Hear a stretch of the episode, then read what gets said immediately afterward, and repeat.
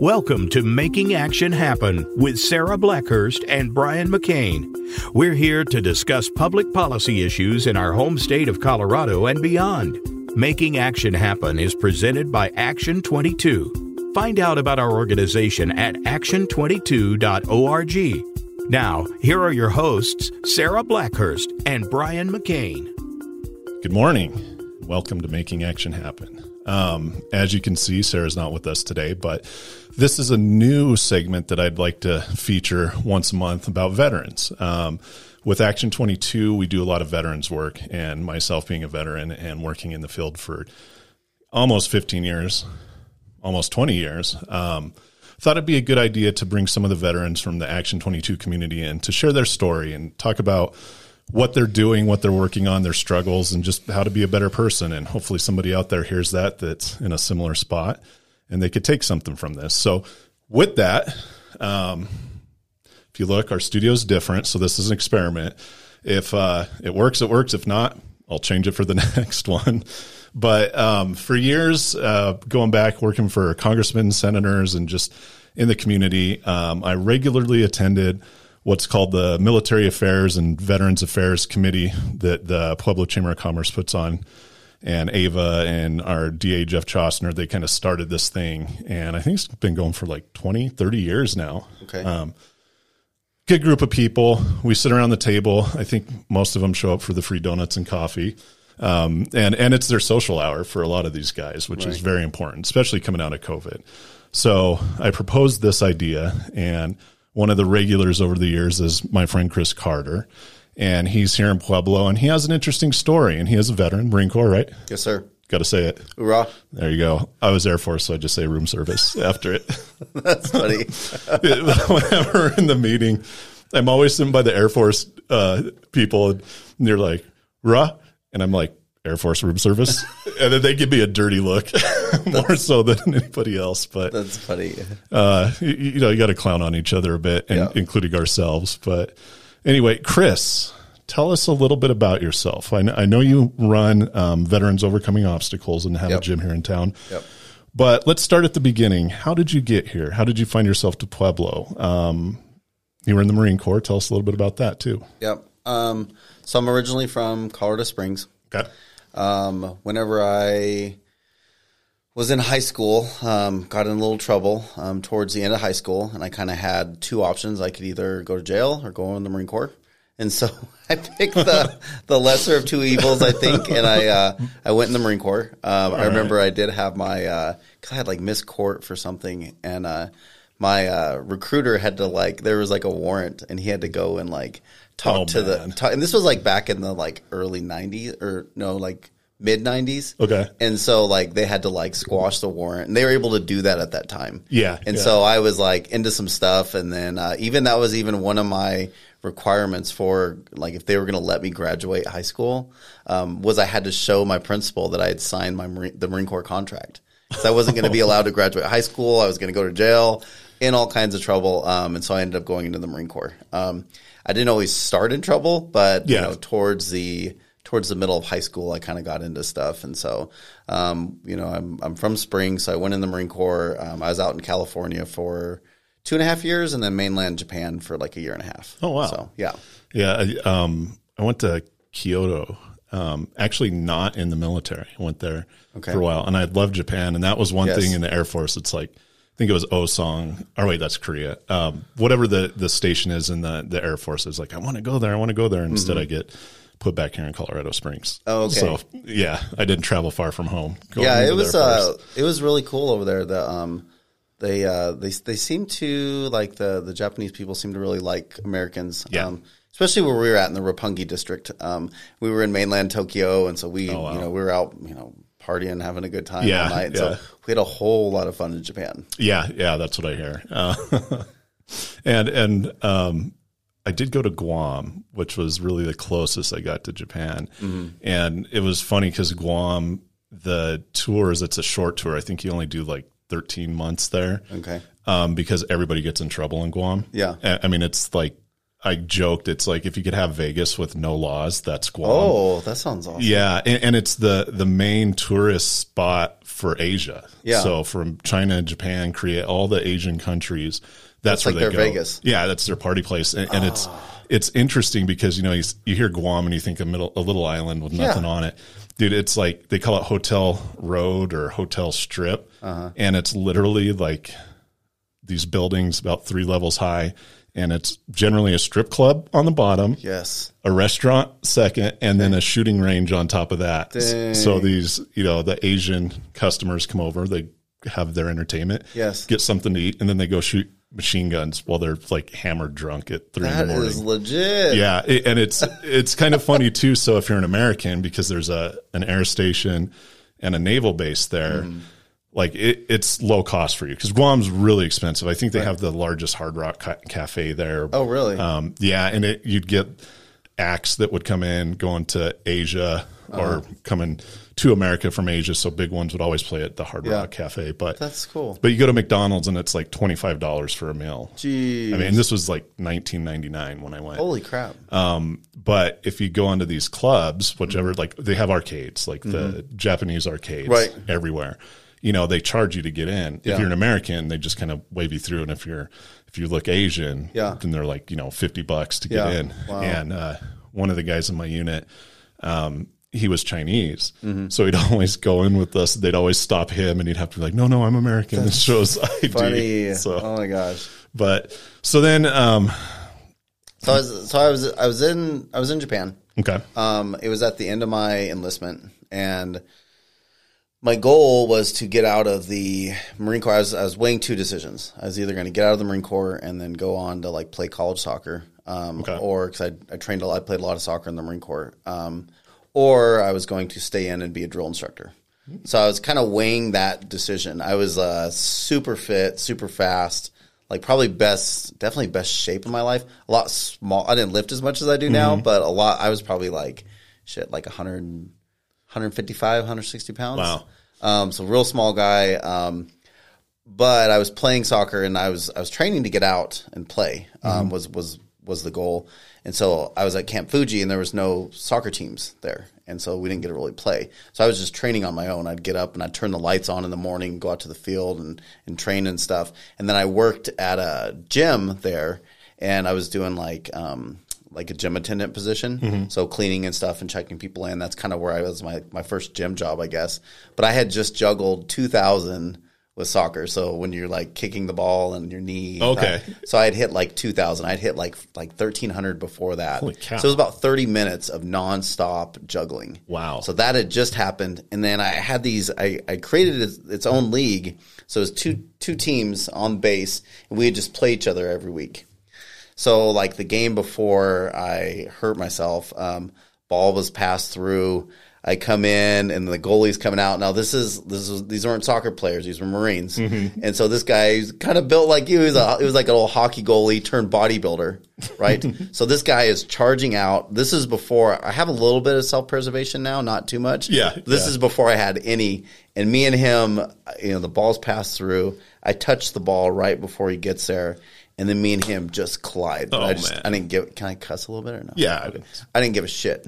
And we collide, and then I look up, and the ball's just like rolling into the net. It's like best goal of my life.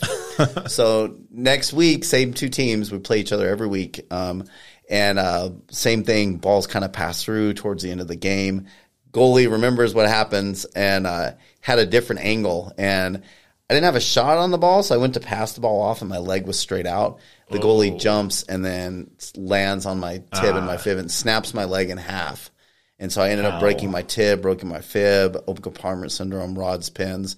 Um, there was a really small Marine Corps base, um, so we didn't really have a good medical unit. So I had to like go like I think it was like two hours to um, to Yokosuka Navy base, like on a Friday night, and bones are just like Oh, rubbing each other. We're on back roads, and just this awful, awful experience. So I ended up breaking my leg right before, like when I was weighing that decision of staying in the Marine Corps or getting out and playing college soccer. So um, that made it so I had to get out. I got out with a medical discharge under honorable conditions. Um, and then I still I ended up I played a season and a half up at Pikes Peak Community College because I started going to school there. Cool. Um, and I would, I lost a lot of speed, and you know I lost some touch on the ball, which is fine. I could work through that. But we were playing indoor, and I had a buddy just kick me Oh, yeah. square on that leg again, and I was like, and that was my last game. I was like, Yeah. you know what, I'm done. So I ended up buying a Harley afterwards. So I had to give up my love of soccer, and you know now I, I still ride a Harley and stuff, and so had to trade trade one passion for another, and so, but yeah, so that's that's kind of what that's kind of that was my decisions like into my career. Okay. So currently, um, you you just graduated not too long ago, right? With So- your master's, was it? Yes. So I got my I after I got out of the after I got out of the Marine Corps, I, I did a year and a half at Pikes Peak Community College to kind of get started, and then I transferred to CSU Pueblo. Um, and and was going to school down there um, or down here, um, and I got my bachelor's in exercise science. Okay. And so that was 2005. I graduated, and then did a lot of things, and then yeah, I did just finish my master's degree as a drug and alcohol addiction counselor. Okay. So and, and I and that's that's a conversation we've been having a lot. Um, you know, with Action Twenty Two, we cover twenty two rural counties, so all of southern southeastern Colorado, and from El Paso County. Um, I guess they're not really rural, but you know, out east, out south, and a little bit west to the top of the mountain. And um, for years, I had been working in um, opioid addiction, um, that type of thing from a federal policy standpoint out of DC. And around 2015, um, we saw the the beginning. We were kind of ahead of it. Like I knew it was coming, and I was screaming in DC, and my boss was screaming about it, about the the wave of opioid addiction coming through. And um, so I, I spent those five years just kind of doing everything I could to a get the word to DC, and that's what initially led to the legislation that came down um, through the bipartisan task force to combat opioid and heroin addiction. Um, I don't know why they throw heroin separate from opioids because it's you know the same Yeah, same right. thing. Um, but but we saw it, and it was interesting how I saw it coming. Um, and I told this story up at Voices on a, a panel, but um, I would go on tour with punk bands, right? I, I played in punk bands, which was that's cool. yeah, it was weird that I'm working for at the time one of the most conservative Republicans in Congress, and then six weeks out of the year, I'd pack my stuff up and go on tour with either a punk or metal band that I was Really? sometimes both. Yeah, What do you play? um, keyboards, bass, sang. Um, Dang. could fake my way around a guitar a little bit, but mostly mostly keyboards because we could never find a bass player. Yeah. So I'd always do the bass. I'd say this is the bass player and have a keyboard here. Yeah. And a lot of the music we did had synthesizers. So my right hand would play the synthesizers and this hand would play the bass part. Dang. Um, yeah. do you play it- it piano fun. too? Yeah. Yeah, okay, I that's do. Cool. Mom Um, played piano. so, but what happened with the opioid stuff? So I'd been touring since like 2009 ish, 2008, sometime around there. And you get this pattern. Um, you, you have a route. So we do a full country tour. We'd either go, you know, up to Chicago and east or up to Chicago and west and then mm-hmm. back around through Texas and up and you'd stay at the same places, play with the same bands, the same venues. Mm-hmm. And from 2014 to 2015, it was like night and day. Mm-hmm. So hitting all these spots and these people we knew. I mean, I played in punk bands and metal bands, so of course everybody's gonna like drink a lot and party and stuff. Right. But it went from, yeah, let's go party and have fun, to like everybody was on pills and heroin, mm-hmm. and like within a year. And I remember talking to my my bandmates, and I'm like, you know, what the hell's going on here? Like, Right. it went from sure a punk rock house, you know, 20s, late 20s, early 30s to like fun, grow up a little bit, guys, but no big issue. Right. To like this is like a heroin den now. Right. And I, I came back and we started to see the the opioid epidemic start, and I was like, this is going to be bad. Mm-hmm. And a lot of this was in rural towns across the country. Mm-hmm. And so we tried to get in front of this. And, you know, Denver, they saw it and they were doing what they could, and Springs and Pueblo to a point. Mm-hmm. But still, and even to this day, the attitude in the rural communities are like, we don't have this problem. Right. And it's everywhere. Right. But those in charge, um, they're like, we don't have this problem. And now they're finally like, we have a problem. And in the rural communities, they don't have the resources that Denver has or Pueblo or Springs, you know. And and there's been this real big push on better ways to deal with this through stuff like you're doing. Um, fitness, exercise, um, counseling, that sort of thing. So, to make a long story long, one of the the reasons that I wanted you to come on, not not only because you're a veteran and I work with you, but what are you seeing and what are you doing to help combat these issues in veterans that we see too many of our veterans, you know, get in trouble, get in a bad way due to addiction, just trouble in general. Yeah. Um, it's hard. And I always, you know, this may sound weird, but I always start with myself. Mm-hmm. Um, I, I have mm, like a 20 year addiction history, you know, in myself and, uh, you know, drugs and alcohol. And, uh, now let's see, next month on the 14th, I'll be nine years sober. Nice. And so, yeah. Um, so I always start with myself. Congratulations, by the way. Oh, So thank I you. need to say that. Thank you. Yeah, yeah. No, congratulations. Seriously. Thank you. Um, you know, because if you can't if you can't help yourself, um, it's really hard to help other people. And so I always start with myself, and then being a veteran, and then if I can, you know, do things myself, then you know, hopefully people can see me doing it, and I can be in kind of a like a role model position, or even like a inspiration kind of position, to where people see, you know, oh that you know that Chris Carter, like if that guy can be sober, I could be sober. Yeah. So I I think it does start with you. Um, and you know, I really try to live, you know, by that of being a good example. And then, you know, I I, I try to help. I try to help veterans where I can. Um, the idea we have a we have a nonprofit um, veterans group. It's called Veterans Overcoming Obstacles. Um, and you know, our, our mission is to help veterans battle PTSD, drug and alcohol addiction, and prevent suicide through health and fitness.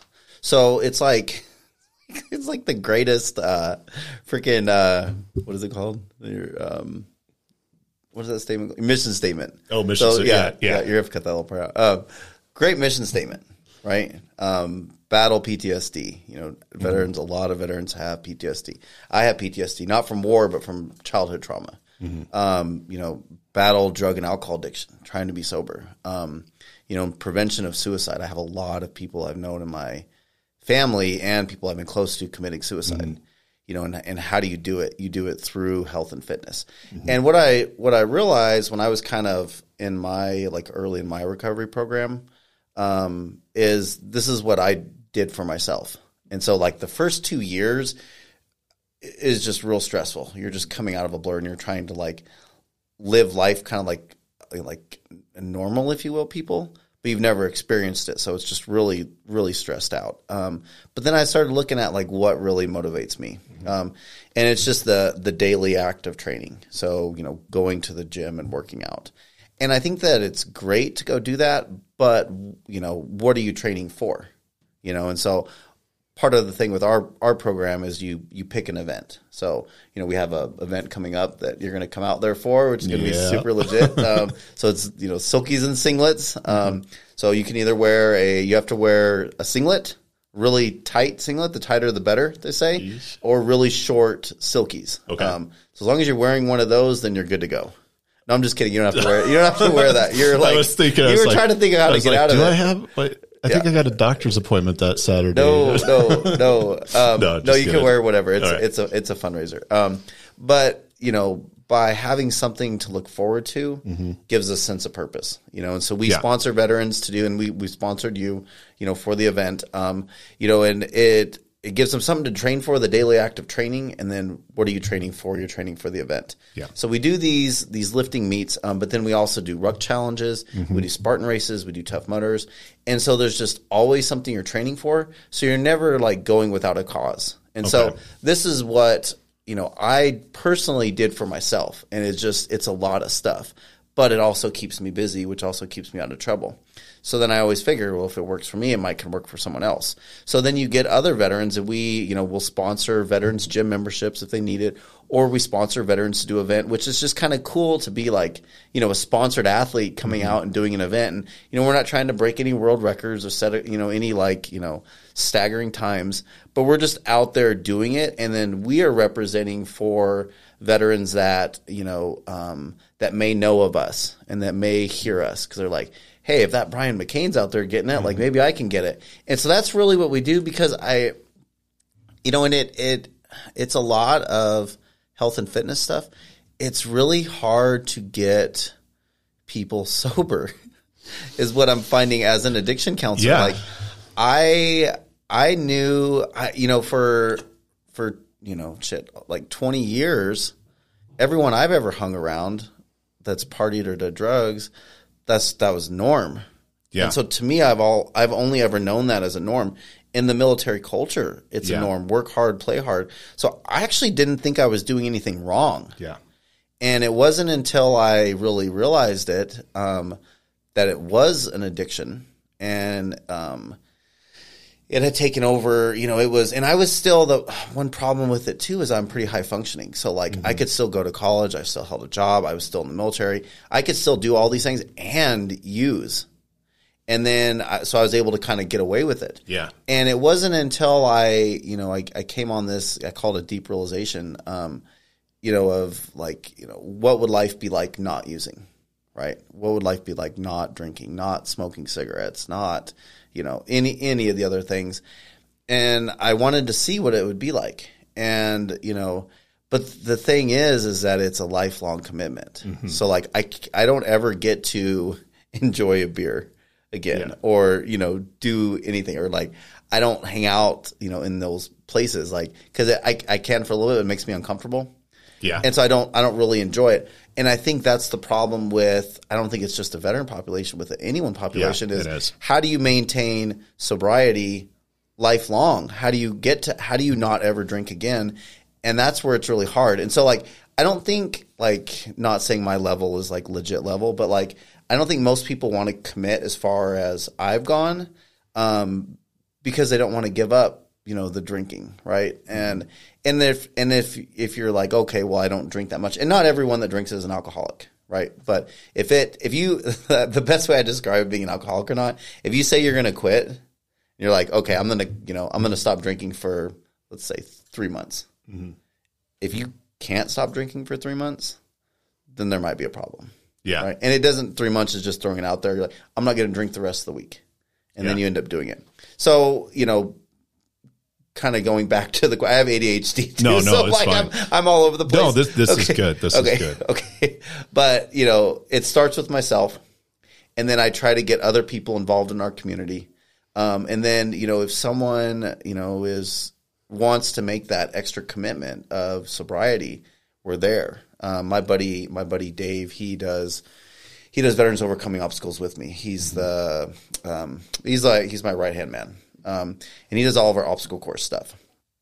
And it wasn't until you know, and I've always like he's you know he's he's drank a little bit. Well, no, he's he's drank a lot, um, and I I don't ever I don't try to preach to people about not drinking. Um, the only person I worry about is myself, and I try to keep this good.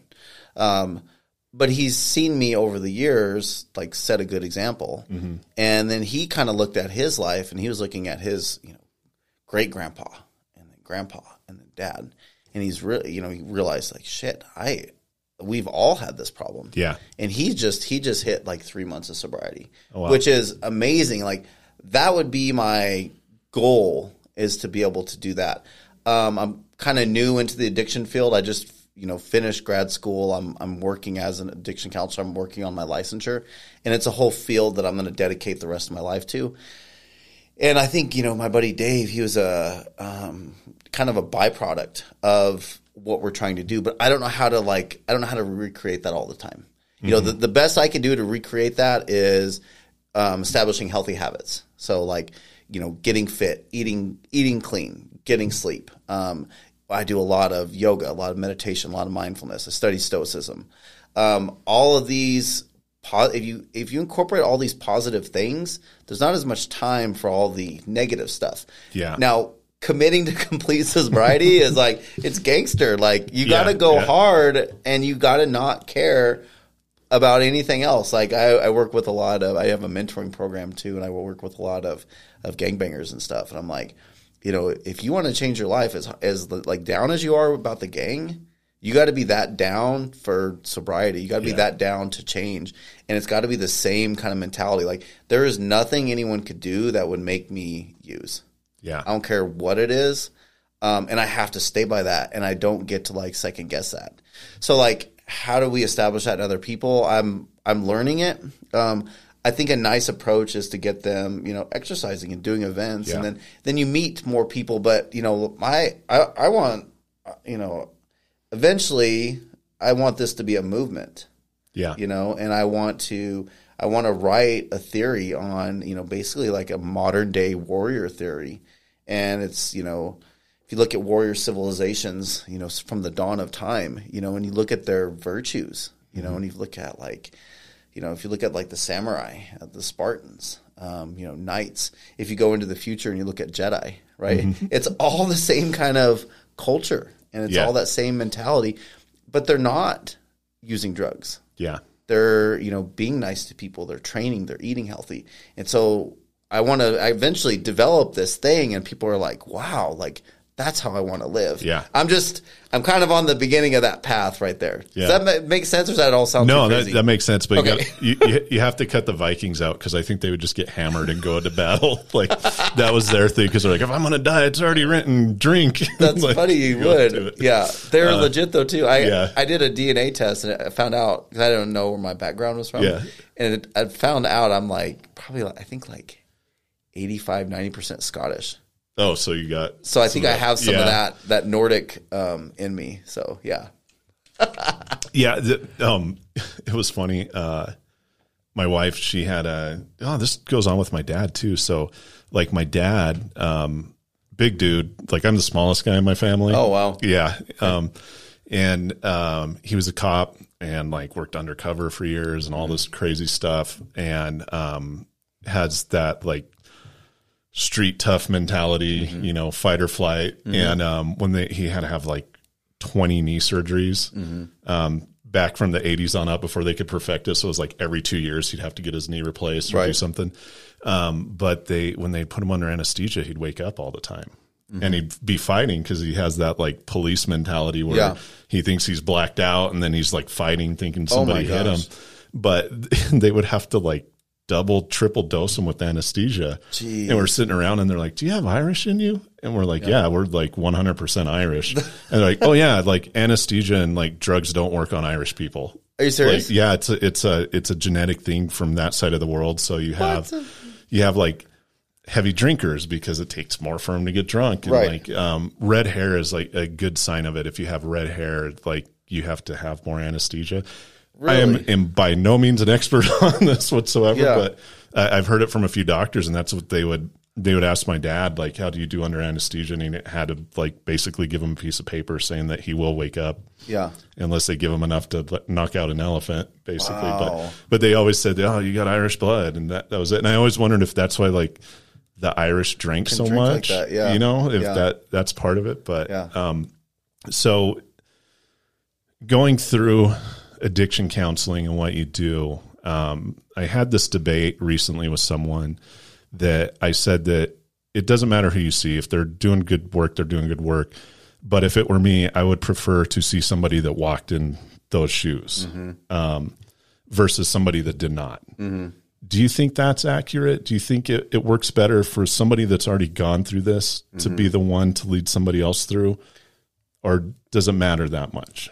I, from what I'm picking, because I'm learning the field, from what I'm picking up on, um, a lot of people will say it does matter. Uh, the people I work with too are not, um, they're not here like like soccer moms that are at home depressed. You know, Yeah. Um, it, I work a lot in prisons, and I work a lot in jails, and I work with really high risk youth. Um, so like I will have people ask me point blank if I'm like an alcoholic or an addict, or if I like have a drug background, you know, and that's the first question they'll ask me. Yeah. You know, and then if you see me, you know, I'm like tatted up and bearded up and branded up and bearded up and like Yeah. and so like like definitely with that crowd, you know, they and even with the the kids, like they they do want to see that. Um, I don't know if everyone has to see that.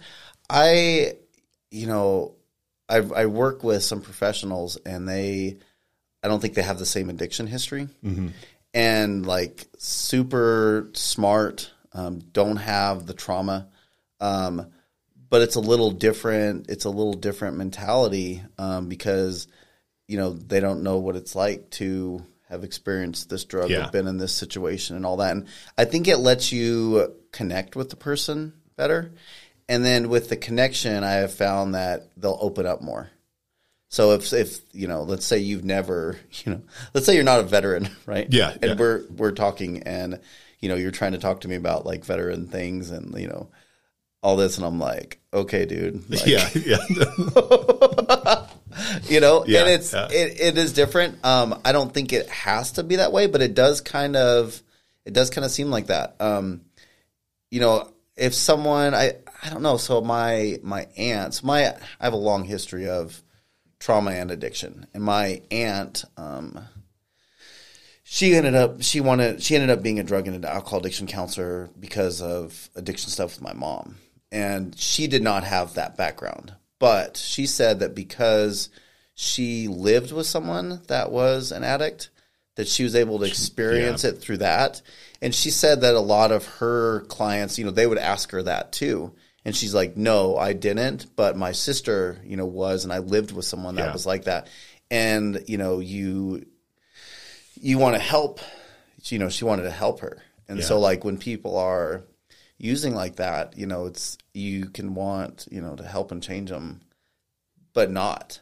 Yeah, and so i think that if you if you come from that background and it's a background of you know having experienced like the pain and the loss and the heartache and all that stuff um, i think then you can connect but there's got to be some kind of a connection because people i think that people when they're they're using they're in a bad place yeah, and you got to be able to connect with them on that level. If you're just like happy go lucky and all like smiles and fucking sunshines and fucking rainbows, like it's gonna be real hard to like. Even I have I have trouble. Like I still like I'm sober and I feel like I, and I do my best, but I have a hard time. I can't even connect with people like that sober yeah, like you know and they may have the that just may be the way they are and they have the best intentions but like i really connect with people like it's almost like um, i think they have a lot of studies on like vibration and stuff and energy and if you kind of match energies and so Yeah. you got to be able to like be on the same wavelength with someone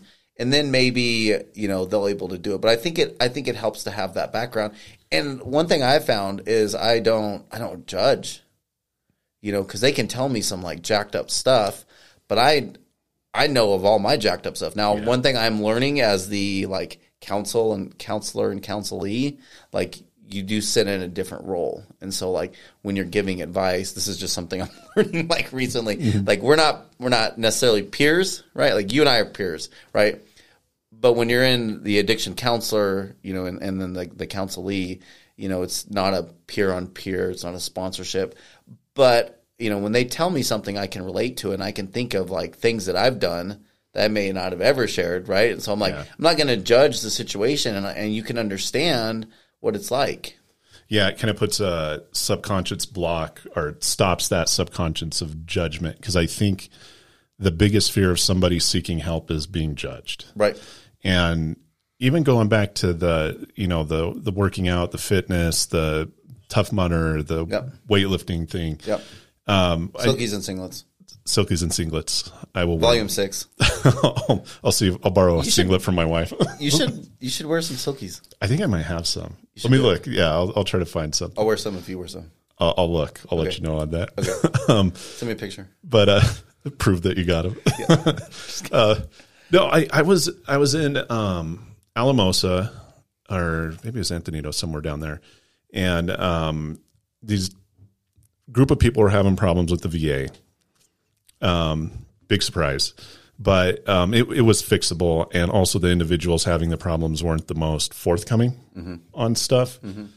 So i go and meet them at their trailer in the middle of nowhere of a field. And i'm like oh great. You know this is going to be You're gonna be dead. bad. Um, but I, I knew them and they respected me and they Okay. really needed help and stuff and i go in there and of course it's like you know five people like trash, no water, nothing. Um, obviously, pills, heroin, all the fun stuff, and weed and everything else, booze everywhere. And I was just sitting there, and I, I spent the afternoon with them, and I'm like, well, and they wanted help. This was the thing is they like actually Were were, seeking help. veterans? Uh, two of them were veterans, three of them were not. Okay. But they were seeking help, and there was just no help, and they were trying to get help through the VA, and it's just too remote, and blah blah blah blah blah blah blah. Um, you know, couldn't get their um, was it Suboxone? Um, they would have to drive like seventy two miles to get their daily dose, and they don't even have a driver's license, kind of Right. situation. And and we kind of got into it. And I'm like, well, why why are you stuck in this situation? I want to understand this. Like, not judging, nothing. Mm-hmm. And they're like, what else is there to do? Like, we have no goals. We have no. Mm. We have nothing. Mm-hmm. You know. Um, no jobs. We have nothing we're working towards. So why not do this? Right. And I I thought about that, and I think that's a a good a good thing that you're doing in that it does set goals for people that may not have goals. If Yeah. you're training for this event, if Yep. you're you know I'm going to get stronger, I'm going to go work out, I'm going to do this, whatever. And and my wife too, she's kind of the same way. It's like you know she is seven days a week yoga. Um, she's been doing the uh, I call it cereal bowls, but the hippie hippie cereal bowls is what I call it, where they do the sound bowls. like, like you go into cereal bowls tonight. She's Yeah, like, "You're so mean," but That's funny. but but no, but it, it works, and you know we we have four kids, and most of them are teenagers, so it's a very stressful house at times. Yes. and um, that is her goal during the week. It's like that's how she's getting through the stressful Right. times. Is like I have my uh, sound bowls tomorrow, I have my yoga in the morning, Right. you know, Right. that stuff, and just her dedicating the past few years to that and Mm-hmm. a regimen of it, like just has improved her life so much Right. you know it's not the end of the world and she has something to go for Right. not saying it was bad to begin with but you know it, it just for her mental health this is like the greatest thing she's doing Well, one one thing I have found this is this may sound terrible, but um, like I even from the Marine Corps, I never lost my Marine Corps mentality. Hmm. Um, not that I'm completely brainwashed, but once a marine bel- always a marine Hoorah. um, but, but I believe in daily training. I believe in being hard. You know, I listen to David Goggins. I listen Mm-hmm. Oh, to man. Jocko Willink. You Yeah. know, Mark Divine. Like I listen to a lot of like SEALs and stuff. Yeah. And you know, um, I think that veterans after the military, they you know, this is gonna might not sound very good, but they don't, they don't stay hard yeah and you know and I, I think about you know when when you're in the military and you're training and even if you know even if there's some partying involved like you feel good about yourself. And Yeah. you remember when you used to you know bench this much or run this much or you could do that many pull-ups. And when they get out that mentality goes. Yeah. and that fighting mentality and that warrior mentality goes. And that's one thing we really try to do is like build that. And that's Yeah. the thing with this warrior theory i want to develop is like why would you not want to train like a warrior you know? And and even if you are anywhere you know even if you're in prison. You're in jail or you're in some rural thing you know can you work out? Yeah. Yeah. can can you run? Can you can and i i do a lot of calisthenics. Can you do calisthenics? You don't need anything for calisthenics Yeah. body weight Yeah. you know? And then that can get you going. Because i think if i were in anywhere i've been in any of these situations even when i like broke my leg i was hobbling to the gym on crutches Yeah. you know? And i have never stopped training. And i, I think that that's that's that's where it goes wrong is people lose that um, and that's got to be redeveloped. Yeah. Yeah i agree. Well we're coming up on the end of our time so where can quick. I, I know it goes fast right? Yeah yeah. Where can people find out more about veterans overcoming obstacles some of the events you're doing uh, webpage facebook? Yep. let them know where it's Okay, at. Okay, cool. Um, so always like the best way for me is, um, you know, if if you reach out to me, my number is 719-468-0694. Um, text is usually the easiest. Um, or uh, my email is c carter devil dog. Um, so c c a r t e r devil d e v i l d o double g like Snoop at gmail.com. Um, and then the website is Veterans Overcoming Obstacles, VO, vo2.org. Yeah, I think it's VO2. Okay, I think it's better. I'll, I'll it's find, changed it, over the years. Yeah, no, I'll put it in the. Okay, so Veterans. Overcoming Obstacles, vo2.org. Um, and then there's also uh, Devil Dogg Strength and Conditioning. If you if you Google Veterans Overcoming Obstacles, it's going to come gonna up, or Devil Dogg, yes. And then our address, Route in Pueblo West, um, it's 275 East Industrial Drive. Okay. Well, thank you for coming on the show. I welcome. know it's uh, stepping out of your comfort zone a little bit. Um, Not too bad. okay. And then, um, and we, you know, we, I think we talked about some philosophy, you know, stuff and some training stuff, but, um, I would, you know, getting into deeper in any of the trauma or any of the other stuff, I'd, I'd love to come back and, and talk to you again and maybe do like a little part two to this. So. Yeah, we can do that. So, um, real fast, I got to do our disclaimer. The views and opinions on this podcast do not necessarily reflect, reflect the views and opinions of the Action 22 board membership.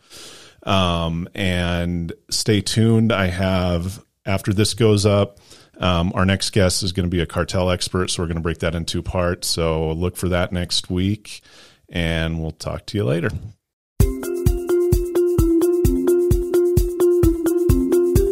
Thank you for tuning in to Making Action Happen. Be sure to join your hosts, Sarah Blackhurst and Brian McCain, for another edition of the show on the Voice America Variety Channel. Have a good week.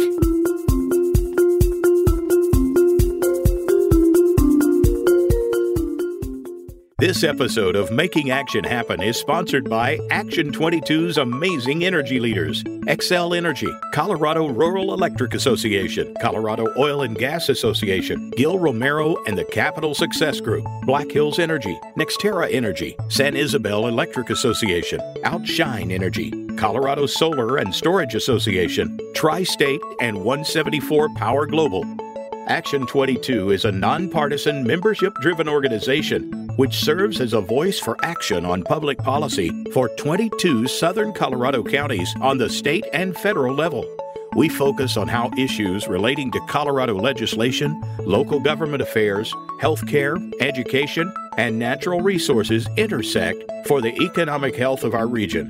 If you're a leader in your community and are considering joining Action 22, you can get more information by emailing show at action22.org or visit our website at action22.org.